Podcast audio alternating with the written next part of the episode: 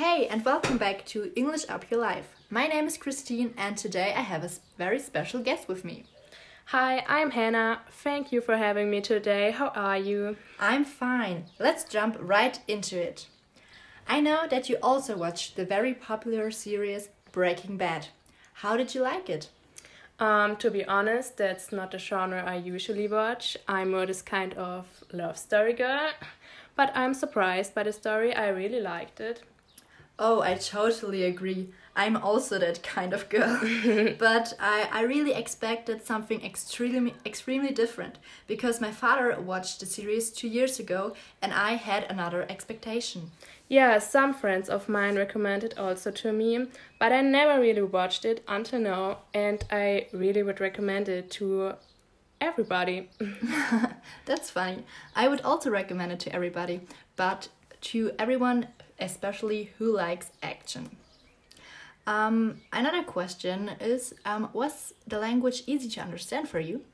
Surprisingly, the language was easy to understand for me, even with the accent. But now I have a question for you.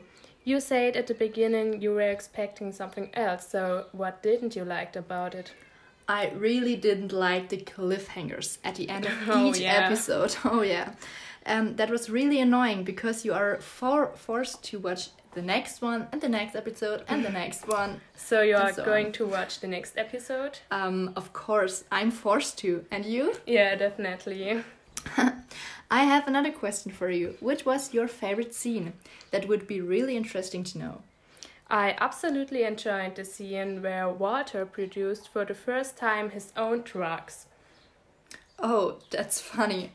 Um, that is also my favorite scene. um, our last question for today is How would you describe the series in three words? Um, that's not so easy, but first action, then definitely drugs, and finally emotional.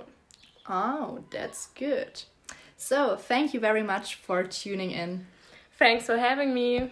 Bye.